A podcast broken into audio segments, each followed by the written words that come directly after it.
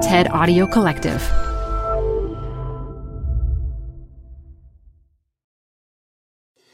Tired of unnecessary payroll errors? Stop them in their tracks. With Paycom, employees do their own payroll. They're able to identify errors and fix them before submission, right in the app because no one can afford for payroll to be wrong. Not HR and payroll teams, not leaders, and definitely not employees. Shorted paychecks, timesheet corrections, unentered sick days, missing overtime hours, and expense mistakes are, well, unnecessary for everyone. Manage the process to make payday right with Paycom. Learn more at paycom.com slash soundrise. That's paycom.com dot com slash soundrise. Hi, I'm Debbie Millman. Canva is great for designing visual content for work, no matter what industry or department you work in. Now, your next presentation with Canva Presentations. Start with a professionally designed template and use it as a springboard for your design. It's a serious time saver. Time to present but can't be there in person? Enter Canva Talking Presentations. Record yourself presenting and add your talking head to your slides so your audience can watch your perfected presentation anywhere, anytime. Start designing today at canva.com. Designed for work. This is Design Matters with Debbie Millman from DesignObserver.com. On this program, Debbie Millman talks with Jake Barton about how he became a media designer and about how collaborative storytelling can work for museums. It's not a technique, it is a commitment when you're gathering that many stories, when you're opening up yourself as a museum, as a platform. And it doesn't just create an amazing exhibit experience, it literally changes the institution. Here's Debbie Millman. Museums and public spaces work hard to get people inside their doors. Designer Jake Barton takes it to the next level and draws people further into the space they're already in. Barton is the founder and principal of Local Projects, a design firm that uses technology to connect people to their surroundings and to each other. Local Projects uses smartphones and interactive screens to peel back the layers of a site and they also add new layers by asking visitors to share their opinions and stories and memories. Barton made his name through his designs for StoryCorps, the oral history project. More recently, he designed the algorithm arranging the names for the September 11th memorial. Jake Barton, welcome to Design Matters. Thanks so much for having me. So, Jake, I understand that you're a native New Yorker. I am indeed, born and bred. Same here. There oh, aren't right? many of us. Yes, yeah. yes.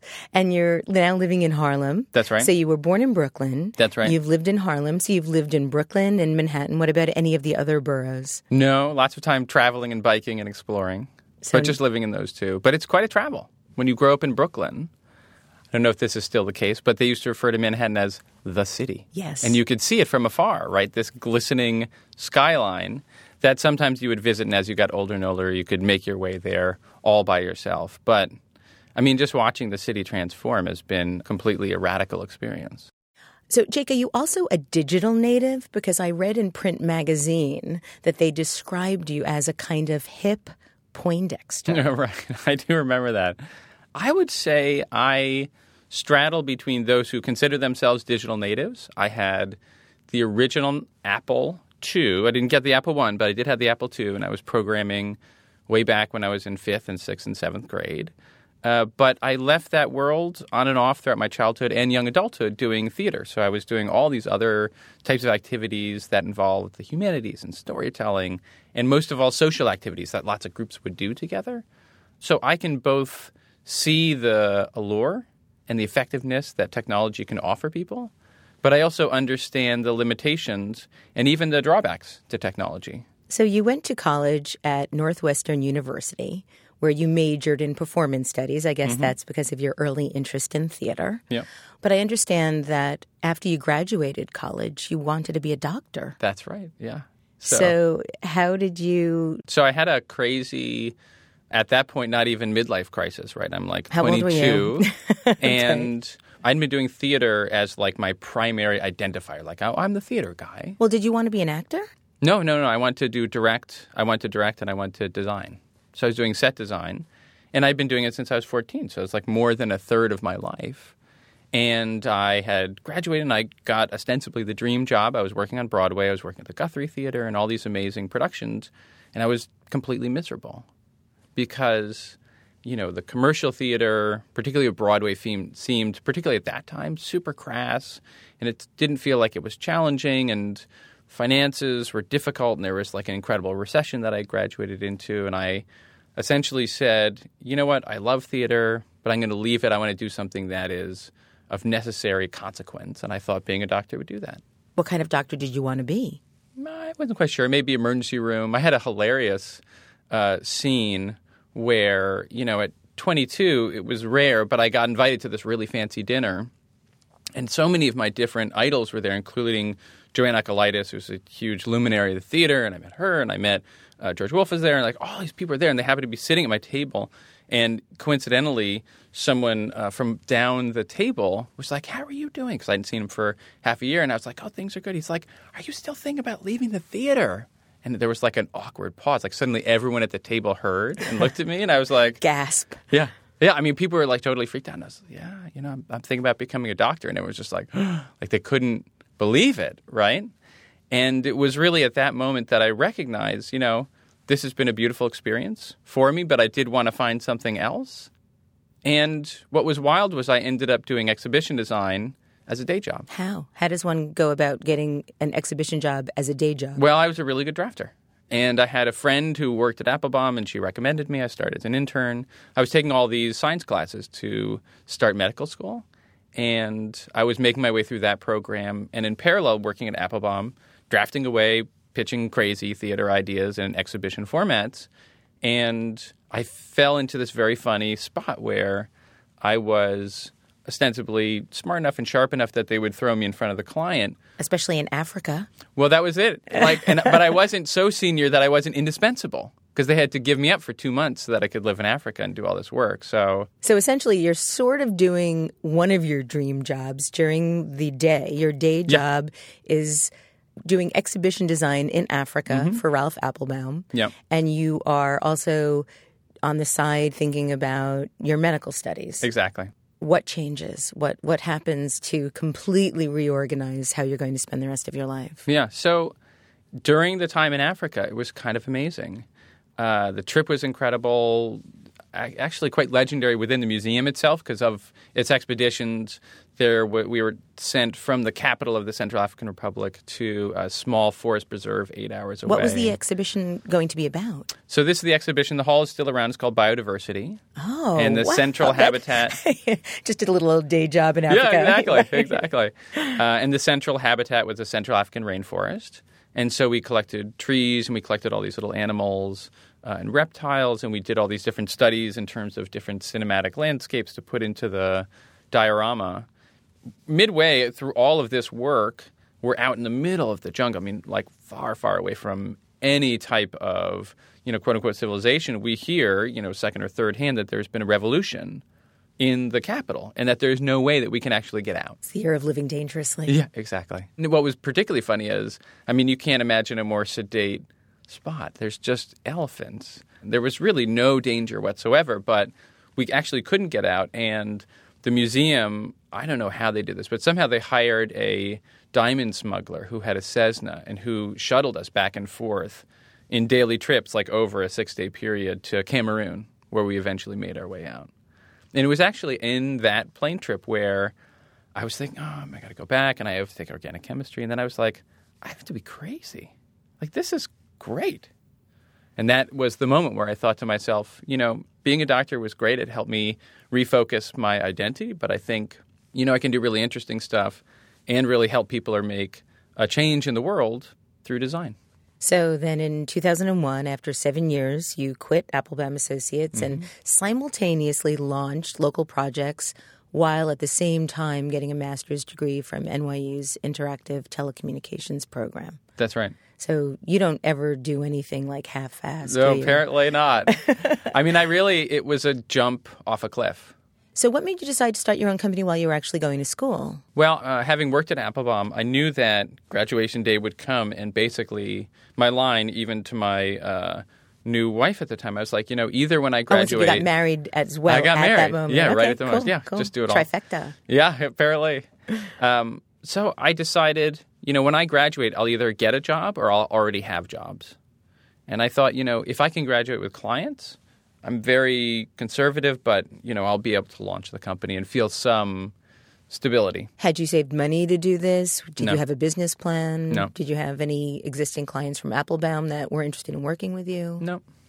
No, it was just a hunch that these things would somehow come together. I mean, it was pretty clear that technology was starting to really transform really fast. And I also had a sort of recurring obsession with having groups of people tell stories. I thought to myself, if I can go to grad school, learn the skills, and actualize some of my crazy ideas myself, I'll have some shot of actually being able to make them what I want them to be. And in fact, that was really the main impulse to even go and to even start the company. It was this impulse and frustration of having these great ideas, but having to constantly give them over to producers to actually make real. I mean, it was it was literally, and this you don't associate with digital, but it was wanting the same type of full control in a craft way that a graphic designer has, that letterpress has, et cetera. Like I, I really felt the constraints of having to create concepts and pass them off to people. So I thought, well, all right, fine, I'll go to grad school and I'll start a company. I can do that. And then once that was happening, then we had all these other ideas in terms of how to, you know, change or make changes within that field. How would you describe your business to somebody that wasn't familiar with the kind of work that you do? Typically, I say that we're media designers and that we use everything from iPhone applications to multi projector installations, mostly for museums and public spaces. So your first job with or at local projects was in July of 2001 Mm-hmm. when you collaborated with graphic designer Nancy Nowacek Mm-hmm. to create memory maps, which was a part of an exhibition about New York and the Smithsonian's Folk Life Festival. That's right. So what was that like to hit the floor running, get this project with Yeah. the Smithsonian with a graphic designer? How did you collaborate? How did you begin to unravel what was going to become your business? So we had these early notions that we wanted to tell the story of New York City not from a curator standpoint or an editor or even a writer standpoint, but from the standpoint of creating essentially a platform for people to tell their own stories. And so if you think about New York and you think about the level of investment and ownership, the love really that people put into their identity as a New Yorker, I mean, not only do people self identify as New Yorkers with such incredible pace and passion, but also then there's all the arguments about who gets to call themselves a New Yorker and when they get to call themselves a New Yorker. So that sparked a conversation for us about well, if we're going to make an exhibit about New York and it was one of the cultures for Smithsonian, we should just ask New Yorkers to tell New York stories. That's how we're going to define what New York is. So more than 2,000 people ended up posting their Exactly. tales. Yeah, it was so incredibly popular. They had to go through and harvest because they had so many stories. They couldn't actually read them at a certain point. But the experience was really, it was kind of treacherous because the curators were in an utter panic. I think actually only the fact that we were basically doing it for free was the only reason that they greenlit it because it was unheard of at that time to launch an exhibit with no content. That just seemed crazy. It seemed like an, an insane liability to them. And in fact, when we first launched, they were very, very nervous. What are these stories going to be like, and who's going to say, and why would visitors write stories, and you know, the, all the type of anxiety that you can imagine. And it was a interesting shift in the paradigm because, first of all, not just did visitors show up, they showed up in force, and it became one of the most popular parts of the exhibition. But even beyond that, we found that people were connecting with each other through the exhibition. And that's a very, very radical notion when you think about what can an exhibit do. An exhibit's there to tell a story, an exhibit's there to educate, learn, maybe provide a place for families to talk to themselves or to dates to chat. But you don't really think about it as a catalyst for essentially a civic action, which is what happens when strangers start to point to a map and say, oh, wait, you went to Midwood? I went to Midwood High School too, but probably we were, we were like 20 years apart, et cetera. It became a very non New York experience because it gave all these strangers permission to talk to each other. Yeah, it's a safe place for visitors to just interact. That's exactly right. You talk a lot about storytelling, and you're considered an innovator in the field of interaction design for physical spaces, as well as the creation of what you call collaborative storytelling. What does that mean to tell a story collaboratively? So I think that collaborative storytelling, to a certain extent, has always existed in any massively shared experience. And so you think about getting married. You think about being born or the birth of a child. Like so many people have stories about these seminal transitions. It's just that they've never been necessarily collected or aggregated or shared or combined.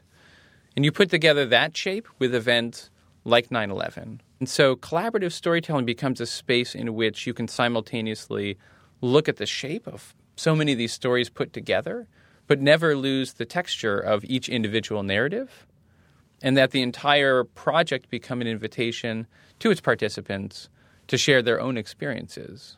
And part of, I think, what we're learning is that people are not just expecting, but really desiring to share themselves. And in the same way that you might go to the Lincoln Memorial and fulfill your experience by having your picture taken there, or you might go to the Vietnam Memorial and do a rubbing so that you can remember that moment by having done something.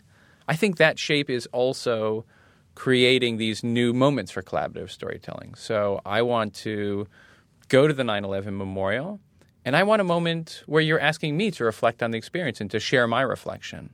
And I think that aspect, that ability to invite groups of people to share and reflect collectively and to create a platform so that you can start to aggregate and share and link these different stories together. That's what collaborative storytelling is.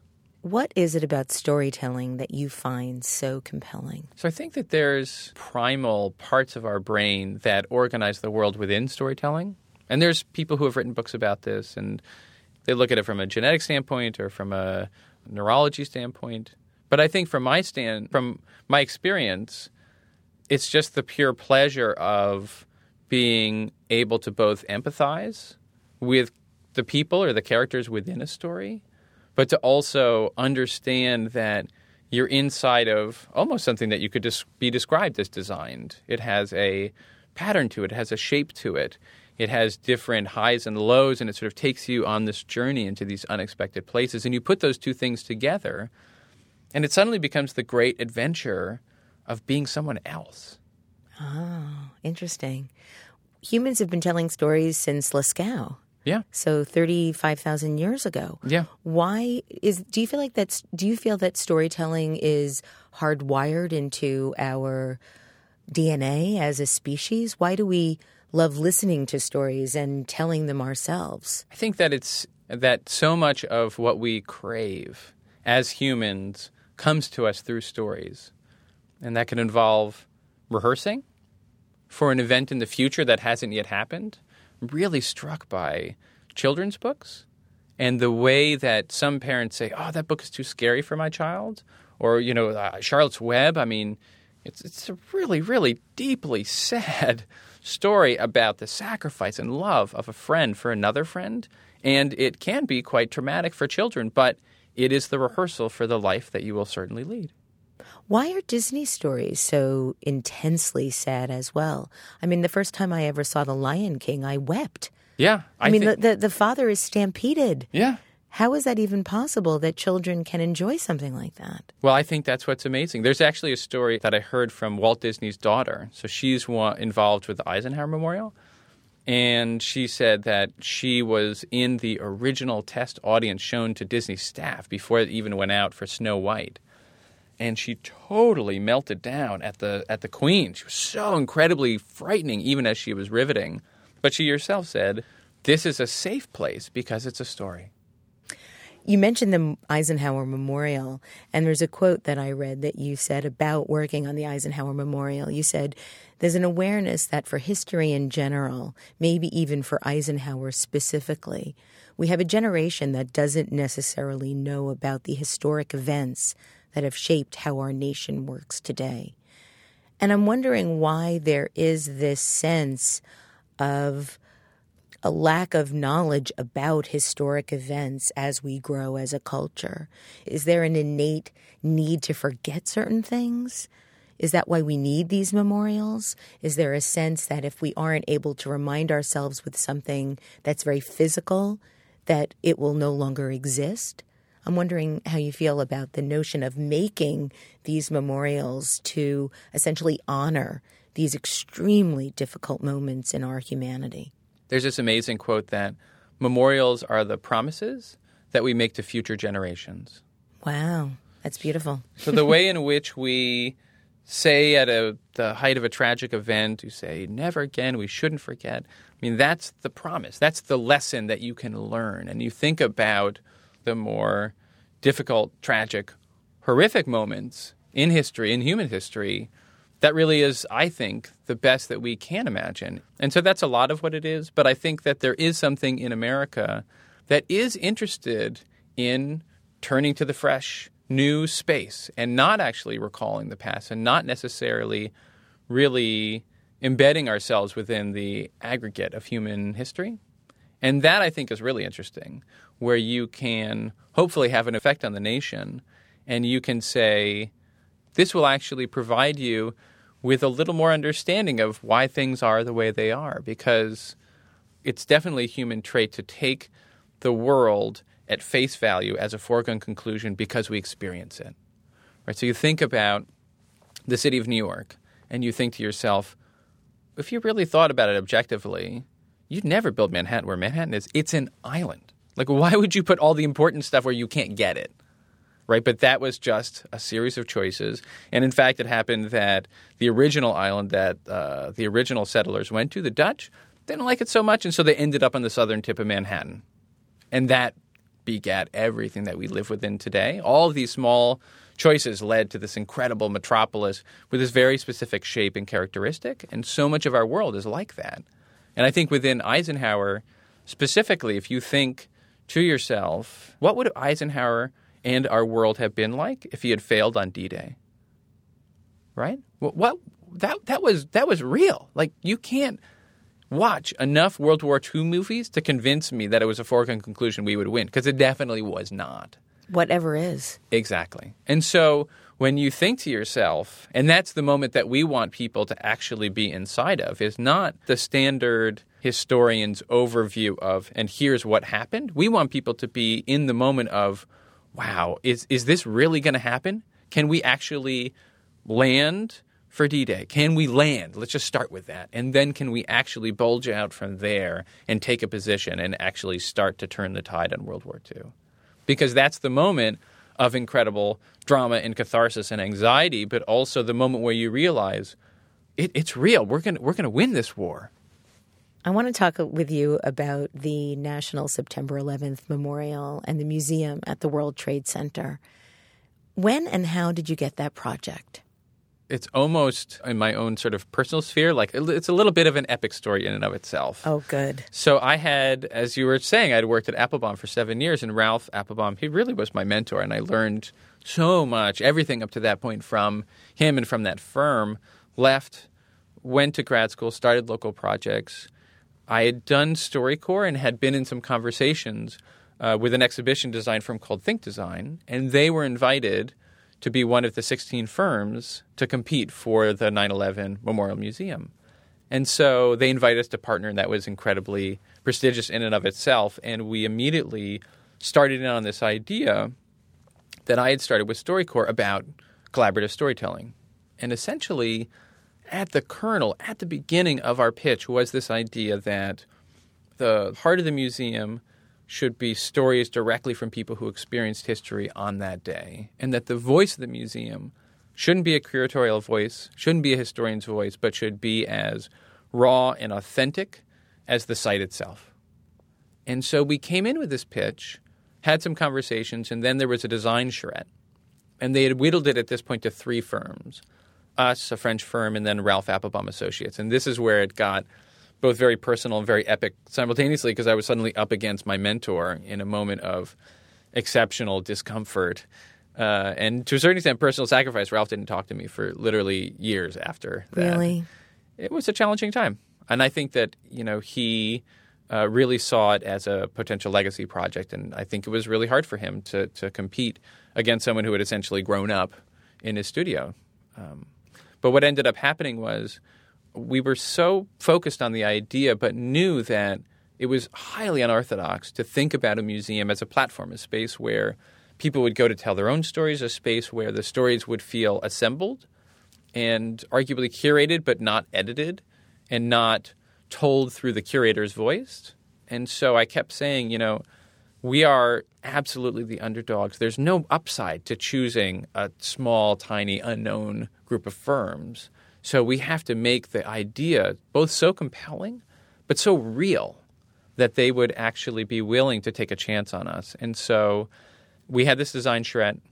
It was two weeks total. And within that time, we produced a four minute fly through. And if you've ever made those types, they typically take about four months.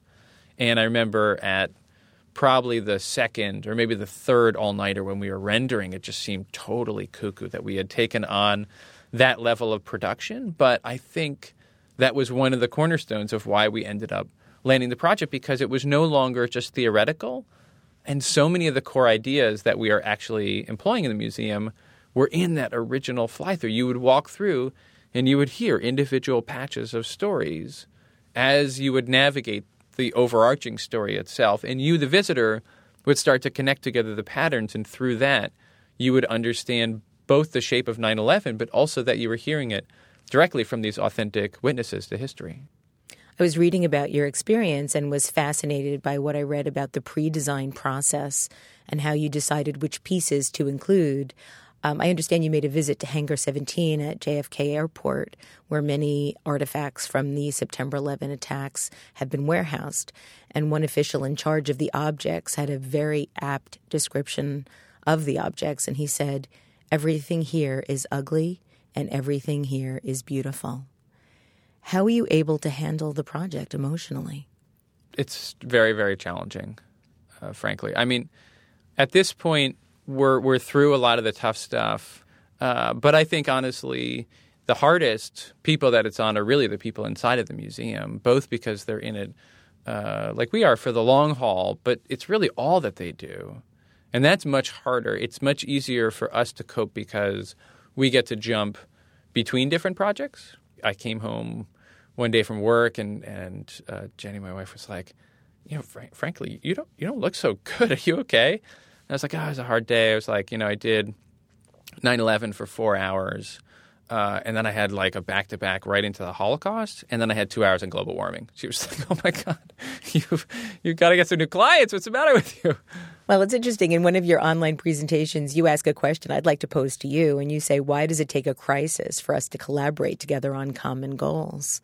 It's such a challenge. Uh, it's amazing to see that when things are really bad, people can turn to each other, but there's so many motivations to keep people apart from each other. I think that's one thing that's been interesting about the museum is that they've gone full circle from really viewing with a um, apt suspicion and anxiety about participation, meaning again, there's a lot of good reasons to not collaborate, right? There's liability, there's the quality of the stories, of the work that you'll get. There's the fact that it is additional work. It's far easier to just go out and do two interviews than to conduct thousands. But within that, they started to see the logic that it's not a technique, it is a commitment when you're gathering that many stories, when you're opening up yourself as a museum, as a platform. It's a commitment to conversation and to collaboration. And it doesn't just create an amazing exhibit experience, although I, I truly believe it does it literally changes the institution because you're making a commitment to your visitors in a way that, again, it's more expensive and it is more work and it's more liability. But you're saying to each visitor that comes in, you matter. And, and how you respond to the story is part of the story.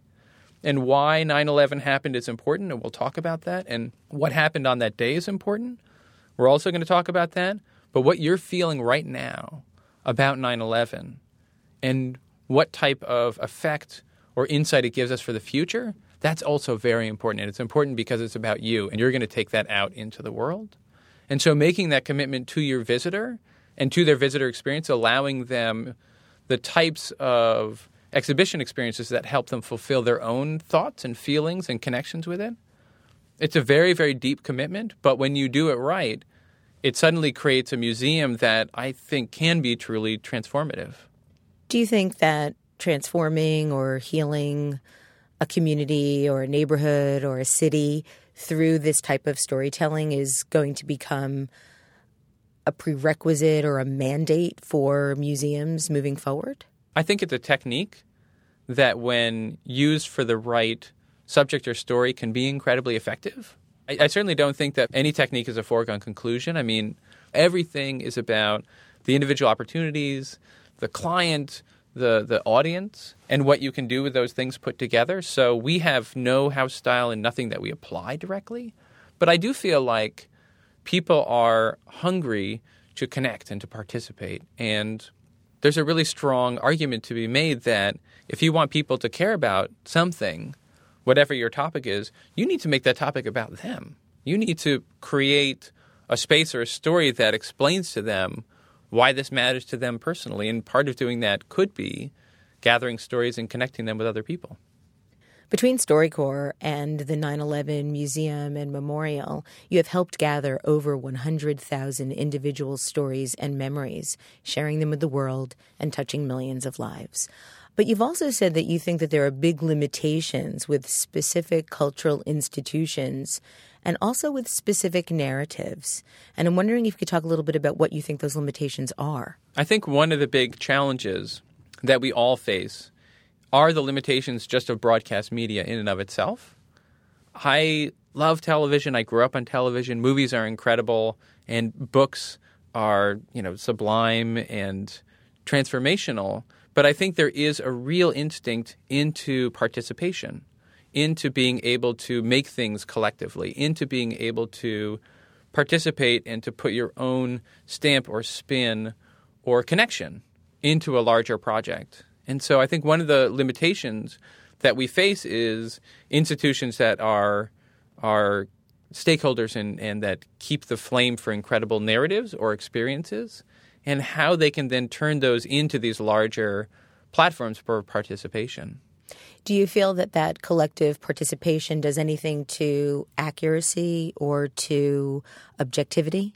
I think that there are massive liabilities in any of these participation projects, and accuracy is a huge part of it. Oral histories are called oral history because they're not history, they are memory. And that has been proven over and over again to be radically fallible. Yes. Because How do you deal with that in presenting narratives that are collective? How do you deal with the fact that somebody's memory of something that very well may be real to them might not actually be real? So, what ends up happening is that typically in these types of experiences, we'll gather en masse the stories and make them available. And then certain stories that are vetted and that stand in for the individual experiences of the collective end up getting curated or edited or shared specifically by an institution. So, for example, we have these memory chambers for the 9 11 Memorial Museum, and they're really the heart of the historic exhibition. They tell the experiences of people inside the buildings themselves and what it was like to be in the building.